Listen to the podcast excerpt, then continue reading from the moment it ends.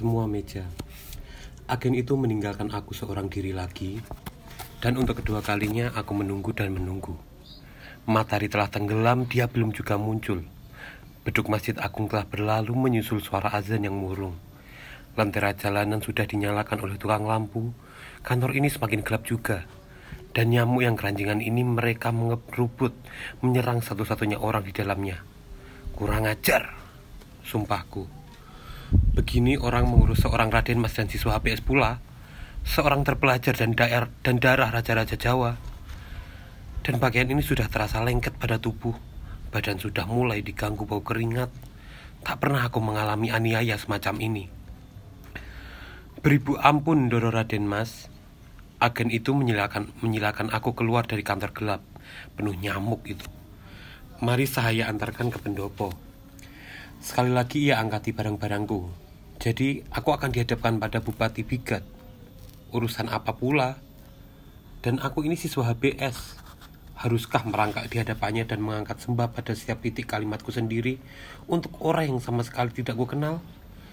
Dalam berjalan ke pendopo yang sudah diterangi dengan empat buah lampu itu, aku merasa seperti hendak menangis. Apa guna belajar ilmu dan pengetahuan Eropa, bergaul dengan orang-orang Eropa, kalau akhirnya toh harus merangkak beringsut seperti keong dan menyembah seorang raja kecil yang barangkali buta huruf pula? Gad, gad. Menghadap seorang bupati sama dengan bersiap menampung peng penghinaan tanpa boleh membela diri. Tak pernah aku memaksa orang lain berbuat semacam itu terhadapku. Mengapa harus aku lakukan untuk orang lain? Sambar geledek. Nah, kan benar. Agen itu sudah mulai kurang ajar, menyilakan aku mencopot sepatu melepas kaos kaki. Permulaan aniaya yang lebih hebat. Suatu kekuatan gaib telah memaksa aku mengikuti perintahnya. Lantai itu terasa dingin pada telapak kaki. Ia memberi isyarat dan aku menaiki jenjang demi jenjang melangkah ke atas. Ia tunjukkan padaku tempat aku harus duduk menekur di depan sebuah kursi goyang. Kata salah seorang guruku. Kursi goyang adalah peninggalan terindah dari company sebelum mengalami kebangkrutannya. Aduhai, kursi goyang, kau akan jadi saksi bagaimana aku harus menghinakan diri sendiri untuk memuliakan seorang bupati yang tak ku kenal. Terkutuk. Apa teman-teman akan bilang bila melihat aku jalan berlutut begini? Sekarang ini seperti orang tak punya paha, merangkak mendekati peninggalan VOC menjelang bangkrutnya. Kursi yang tak bergerak dekat pada dinding dalam pendopo itu. Ya, jalan berlutut, Doro Raden Mas. Agen itu seperti mengusir kerbau ke kubangan. Dan jarak yang hampir 10 meter itu aku tempuh dengan menyumpah dalam lebih tiga bahasa. Dan di kiri kananku bersebaran hiasan lantai berupa kerang-kerangan. Dan lantai itu mengkilat terkena sinar empat lampu minyak. Sungguh, teman-teman sekolah akan menertawakan aku sekenyangnya melihat sandiwara bagaimana manusia biasa berjalan sepenuh kaki di atas telapak kaki sendiri. Sekarang harus berjalan setengah kaki dengan bantuan dua belah tangan. Ya Allah, kau nenek moyang, kau apa sebab kau ciptakan adat yang menghina martabat turunanmu sendiri begini macam? Tak pernah terpikir olehmu, nenek moyang terlaluan. Keturunanmu bisa lebih mulia tanpa menghinakan kau. Sial dangkal. Mengapa kau sampai hati mewariskan adat semacam ini? Di depan kursi goyang aku berhenti, duduk bersimpuh dan menekuri lantai sebagaimana diadatkan. Terus juga menyumpah dalam lebih tiga bahasa. Yang dapat kulihat di depanku adalah bangku rendah berukir dan di atasnya bantal alas kaki daripada beleduk hitam. Sama dengan gaun analis pagi tadi. Baik, sekarang aku sudah menekuri lantai di hadapan kursi goyang keparat ini. Apa urusanku dengan Bupati B? Tak ada, sanak tidak, keluarga tidak, kenalan bukan, apalagi sahabat. Dan sampai berapa lama lagi aniaya dan hinaan ini masih harus berlangsung? Menunggu dan menunggu sambil dianiaya dan dihina begini. Terdengar pintu angin mengerait terbuka. Langkah selop kulit terdengar semakin lama semakin jelas. Dan teringat aku pada langkah sepatu menyeret Tuan Melema pada malam menyeramkan dulu. Dari tempatku, selop yang melangkah-langkah itu mulai kelihatan. Lambat-lambat, di atasnya sepasang kaki bersih, Kaki lelaki di atasnya lagi kain batik berwiru lebar. Aku mengangkat sembah sebagaimana biasa aku lihat dilakukan punggawa terhadap kakekku dan nenekku dan orang tuaku waktu lebaran. Dan yang sekarang tak juga kuturunkan sebelum bupati itu duduk enak di tempatnya. Dalam mengangkat sembah serasa hilang seluruh ilmu dan pengetahuan yang kupelajari tahun demi tahun belakangan ini. Hilang indahnya dunia sebagaimana dijanjikan oleh kemajuan ilmu. Hilang antusiasme para guruku dalam menyambut hari esok yang cerah bagi umat manusia. Dan entah berapa kali lagi aku harus mengangkat sembah nanti. Sembah pengagungan pada leluhur dan pembesar melalui perendahan dan penghinaan diri. Sampai sedatar tanah kalau mungkin. Oh, anak cucuku tak kurelakan menjalani kehinaan ini. Orang itu Bupati B mendeham Kemudian lambat-lambat duduk di kursi goyang melepas selop di belakang bangku kaki dan meletakkan kakinya yang mulia di atas bantal beldu. Kursi mulai bergoyang-goyang sedikit. Keparat. Betapa lambat waktu berjalan.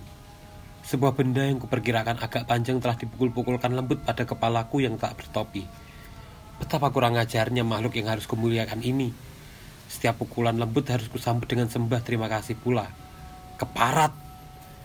Setelah lima kali memukul, benda itu ditariknya. Kini tergantung di samping kursi.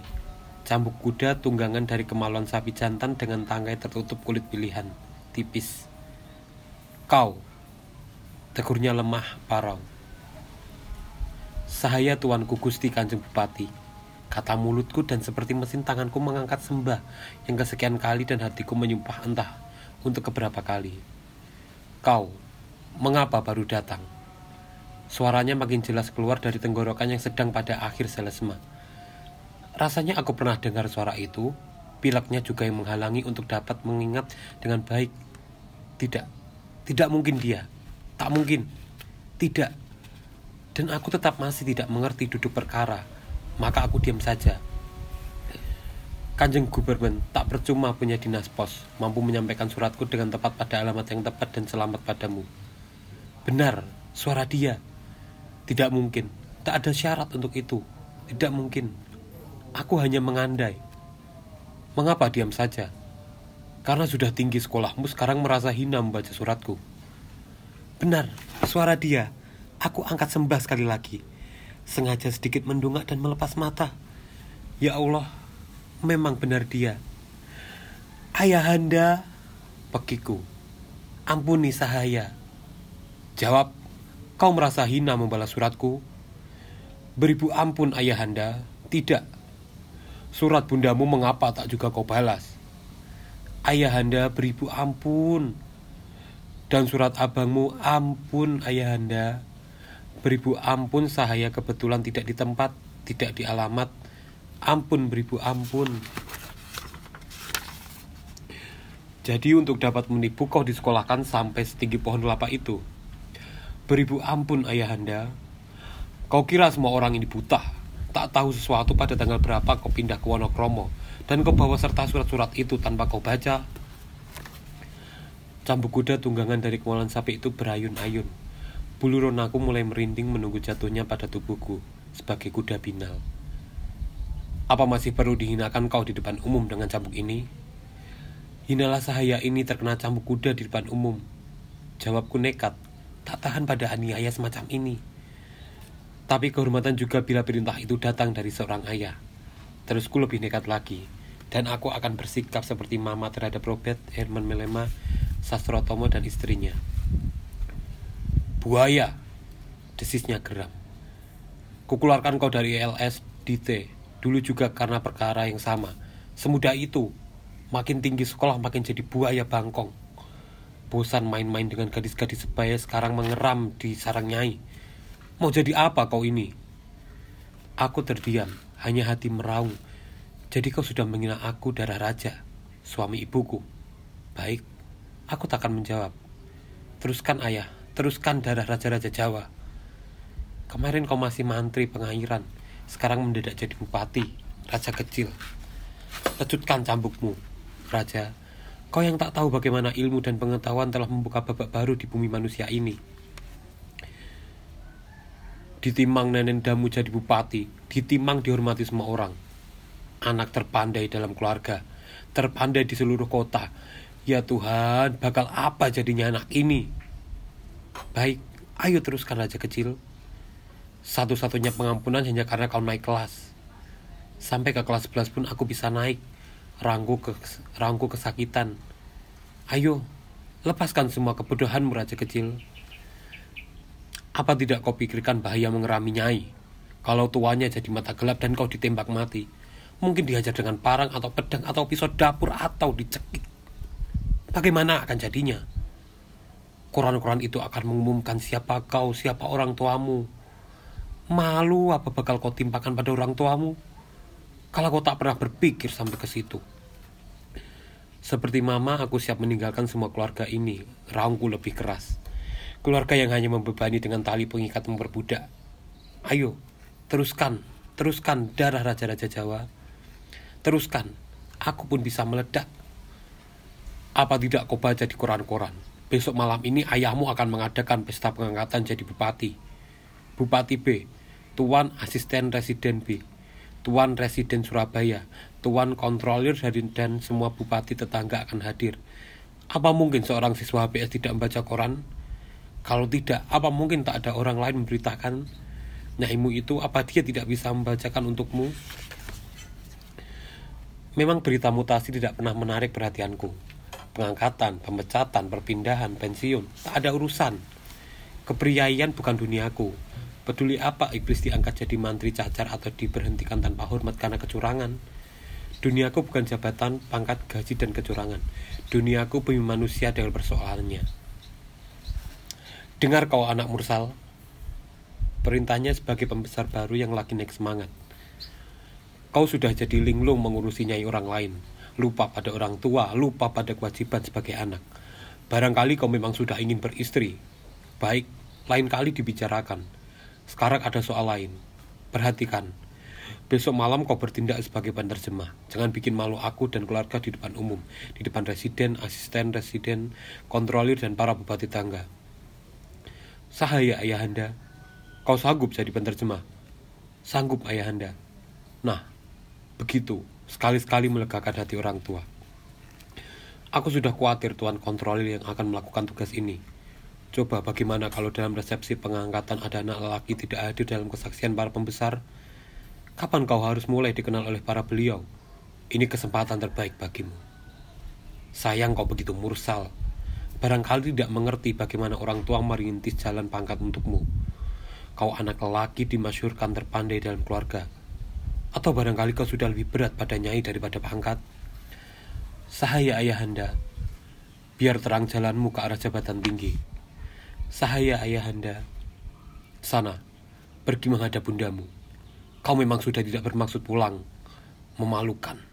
Sampai-sampai harus minta tolong tuan asisten residen Senang kan ditangkap seperti maling kesiangan? Tak ada perasaan malu barang sedikit. Bersujud pada bundamu sendiri pun sudah bertekad melupakan. Putuskan hubungan dengan Nyai tak tahu diuntung itu. Tentu aku menjawab, hanya menyembah. Selanjutnya, jalan setengah kaki dengan bantuan tangan merangkak. Membawa beban kedongkolan di punggung seperti kerang. Tujuan, tempat di mana sepatu dan kaos kakiku lepas. Tempat di mana pengalaman terkutuk ini kumulai Tak ada pribumi bersepatu di lingkungan gedung bupati. Dengan sepatu di tangan, aku berjalan di samping pendopo, masuk ke pelataran dalam. Lentera-lentera suram menunjukkan jalan ke arah dapur. Kurbahkan badan di kursi malas beberot tak mengindahkan barang bawaan. Seseorang datang menjenguk, aku pura-pura tak tahu. Sangkir kopi hitam disuguhkan, kutekuk habis. Kalau bukan karena kedatangan abang, mungkin aku sudah tertidur di tempat. Dengan menarik air muka sengit, ia bicara Belanda padaku. Rupanya kesopanan pun sudah kau lupakan, maka tak segera sujud pada bunda. Aku bangun dan mengiringkannya. Seorang siswa Siba, seorang calon amtenar Hindia Belanda. Ia terus juga menggerutu seakan sedang, sedang jadi pengawal langit jangan sampai merobohi bumi. Karena Belandanya terbatas, ia lanjutkan mengatai aku dalam Jawa sebagai anak tak tahu adat. Tentu aku tak menanggapi. Kami memasuki gedung bupati melewati beberapa pintu kamar. Akhirnya di depan sebuah pintu ia berkata, Masuk situ kau. Pintu kukutuk pelan, aku tak tahu kamar siapa. Membukanya dan masuk. Bunda sedang duduk bersisir di depan cermin. Sebuah lampu minyak berkaki tinggi berdiri di atas sebuah kenap di sampingnya. Bunda ampuni sahaya, kataku mengembik bersujud di hadapannya dan mencium lututnya. Tak tahulah aku mengapa tiba-tiba hati diserang rindu begini pada bunda. Jadi kau pulang juga akhirnya, Gus. Syukur kau selamat begini. Diangkatnya daguku, dipandanginya wajahku seperti aku seorang bocah empat tahun. Dan suara yang lunak menyayang, membuat aku jadi terharu. Mataku sebab berkaca-kaca. Inilah bundaku yang dulu juga, bundaku sendiri. Inilah putra bunda yang nakal, sembahku parau. Kau sudah jantan, kumismu sudah mulai melembayang. Kata orang, kau sedang menyenangi seorang nyai kaya dan cantik. Dan sebelum sempat membantah, ia telah meneruskan. Terserah padamu kalau memang kau suka dan dia suka. Kau sudah besar, tentu kau berani memikul akibat dan tanggung jawabnya. Tidak lari seperti kriminal. Ia menghela nafas dan membelai pipiku seperti bayi. Gus, kabarnya sekolahmu maju. Syukur. Kadang heran juga aku bagaimana mungkin sekolahmu maju kalau kau sedang kalap dengan nyai itu. Atau mungkin kau ini memang sangat pandai. Ya, ya, begitulah lelaki. Suaranya terdengar murung. Semua lelaki memang kucing berlagak kelinci. Sebagai kelinci dimakannya semua daun. Sebagai kucing dimakannya semua daging. Baiklah, Gus, sekolahmu maju, tetaplah maju. Lihat, Bunda tak menyalahkan aku. Tak ada yang perlu kubantah, memang. Lelaki, Gus, soalnya makan entah daun, entah daging. Asal kau mengerti, Gus. Semakin tinggi sekolah bukan berarti semakin menghabiskan makanan orang lain. Harus semakin mengenal batas. Kan itu tidak terlalu sulit difahami. Kalau orang tak tahu batas, Tuhan akan memaksanya tahu dengan caranya sendiri. Ah, Bunda betapa banyak kata-kata mutiara telah dipatrikan dalam diriku. Kau masih diam saja, Gus? Apa akan kau beritakan pada Bunda? Kan tidak sia-sia penungguanku. Tahun depan saya akan tamat, Bunda. Syukur, Gus. Orang tua hanya bisa mendoakan. Mengapa kau baru datang? Ayahandamu sudah begitu khawatir, Gus. Marah-marah di setiap hari karena kau. Mendadak saja ayahandamu diangkat jadi bupati. Tak ada yang menduga secepat itu. Kau pun kalau akan sampai setinggi itu, kau pasti dapat. Ayahanda hanya tahu Jawa, kau tahu Belanda. Kau siswa HBS, ayahandamu hanya dari sekolah rakyat. Kau punya pergaulan luas dengan, dengan Belanda. Ayahandamu tidak. Kau pasti jadi bupati kalau. Tidak. Tidak, Bunda. Saya tidak ingin. Tidak. Aneh. Ya sesuka hatimu lah. Jadi kau mau jadi apa? Kalau tamat kau bisa jadi apa saja, tentu. Saya hanya ingin jadi manusia bebas, tidak diperintah, tidak memerintah, Bunda. Hah? Ada zaman seperti itu, Gus. Aku baru dengar. Seperti semasa bocah dulu dengan semangat ku ceritakan padanya keterangan para guru dari sekolah. Juga sekarang tentang Jufro Magda Peters yang bisa begitu menarik ceritanya. Revolusi Prancis, maknanya, azasnya. Bunda hanya tertawa, tak membantah, juga seperti semasa aku bocah dulu. Uh, kau, be kau begini kotor, bau keringat. Mandi, jangan lupa dengan air hangat. Hari sudah begini malam. Besok kau bekerja berat. Sudah tahu kewajibanmu besok.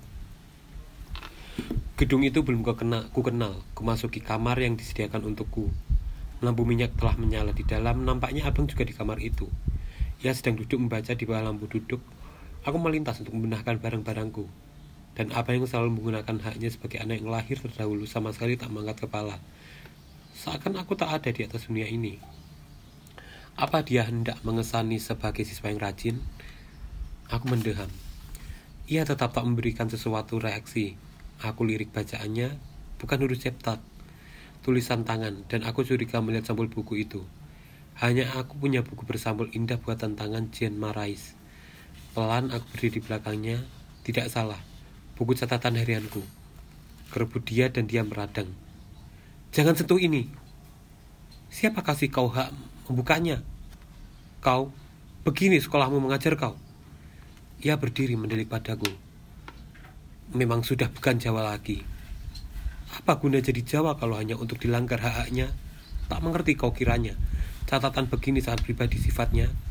Tak pernah guru mengajarkan etika dan hak-hak perseorangan. Abang terdiam, mengawasi aku dengan amarah tanpa daya. Atau memang begitu macam latihan bagi calon amtenar? menggerayangi urusan orang lain dan melanggar hak siapa saja. Apa kau tidak diajar peradaban baru, peradaban modern? Mau jadi raja yang bisa bikin semau sendiri, raja-raja nenek moyangmu.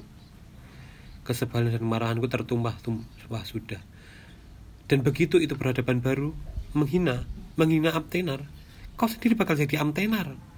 Ia membela diri. Amtenar, orang yang kau hadapi ini tak perlu jadi.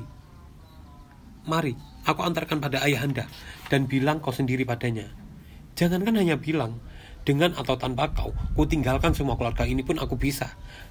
Dan kau menjamah yang jadi hakku minta maaf pun tidak mengerti. Apa kau tak pernah bersekolah? Atau memang tak pernah diajar adab? Tutup mulut. Kalau aku tak pernah bersekolah, kau sudah kusuruh merangkak dan menyembah aku. Hanya kepala kerbau bisa berpikir begitu tentang aku. Buta huruf. Dan bunda masuk menengahi. Baru bertemu sekali dalam dua tahun, mengapa mesti ribut seperti anak desa? Siapa pun melanggar hak pribadi akan saya tantang, Bunda. Jangankan hanya seorang abang. Bunda, dia sudah mengakui segala kejahatannya dalam buku catatannya. Akan saya persembahkan tulisannya pada ayahanda. Dia ketakutan, lantas mengamuk pada saya. Kau belum lagi amtenan yang berhak menjual adikmu untuk sekedar dapat pujian, kata bunda. Kau sendiri belum tentu lebih baik dari adikmu. Aku angkuti barang-barangku. Lebih baik saya kembali ke Surabaya, Bunda. Tidak, kau besok mendapat pekerjaan dari ayahandamu. Dia bisa lakukan itu, kataku dengan pandang terarah pada abangku. Abangmu bukan dari HBS. Kalau saya diperlukan, mengapa diperlakukan begini? Bunda memerintahkan abang pindah ke kamar lain. Setelah ia pergi, Bunda meneruskan. Kau memang sudah bukan Jawa lagi. Dididik Belanda jadi Belanda. Belanda coklat semacam ini. Barangkali kau pun sudah masuk Kristen. Ah, bunda ini ada-ada saja. Saya tetap putra bunda yang dulu. Putraku yang dulu bukan pembantah begini.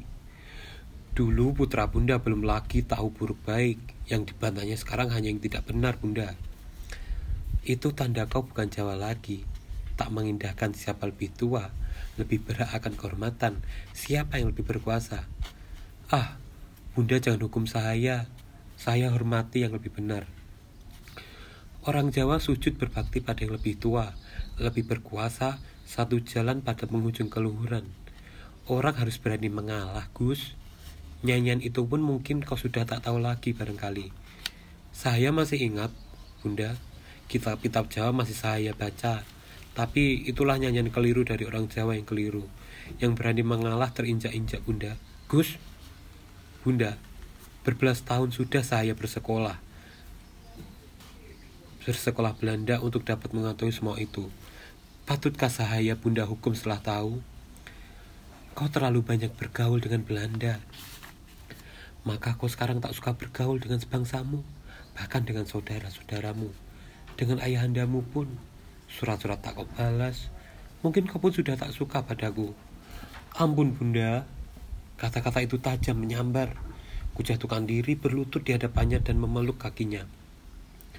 Jangan katakan seperti itu bunda. Jangan hukum saya lebih berat dari kesalahan saya. Saya hanya mengetahui yang orang Jawa tidak mengetahui. Karena pengetahuan itu milik bangsa Eropa. Dan karena memang saya belajar dari mereka. Ia jewer kupingku kemudian berlutut berbisik. Bunda tak hukum kau. Kau sudah temukan jalanmu sendiri. Bunda tak akan halangi, juga tak akan panggil kembali. Tempuhlah jalan yang kau anggap terbaik. Hanya jangan sakiti orang tuamu dan orang yang kau anggap tak tahu segala sesuatu yang kau tahu. Saya tidak pernah berniat menyakiti siapa pun, Bunda.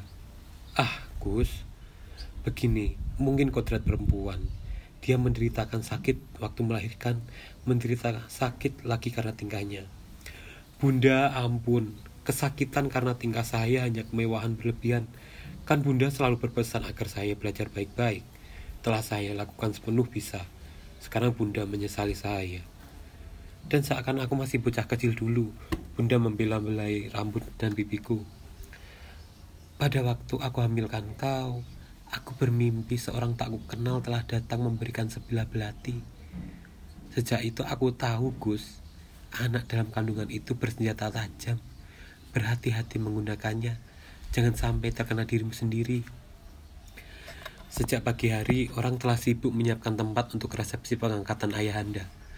Penari-penari tercantik dan terbaik seluruh kabupaten kabarnya telah disewa untuk keperluan itu. Ayahanda telah mendatangkan gamelan terbaik dari penunggu tulen dari kota T. Gamelan nenenda yang selalu terbungkus beldu merah bila tak ditabuh, setiap tahun bukan hanya dilaras kembali, juga dimandikan dengan air bunga. Bersamaan dengan gamelan datang juga juru laras, Ayahanda mengendaki bukan saja gamelannya, juga larasnya harus murni Jawa Timur. Maka siap pagi pendopo telah bising dengan bunyi orang mengikir dalam melaras. Pekerjaan administrasi kantor Kabupaten B berhenti seluruhnya. Semua membantu Tuan Nicolo Moreno, seorang dekorator kenamaan yang didatangkan, yang didatangkan dari Surabaya. Ia membawa serta kotak besar alat-alat hias yang selama itu tak pernah ku kenal. Dan pada waktu itu juga baru aku tahu, memajang adalah suatu keahlian. Tuan Nicolo Moreno datang atas saran Tuan Asisten Residen B, dibenarkan dan ditanggung oleh Tuan Residen Surabaya. Pagi itu juga aku harus menemuinya. Dengan tangannya sendiri ia ukur tubuhku seperti hendak mem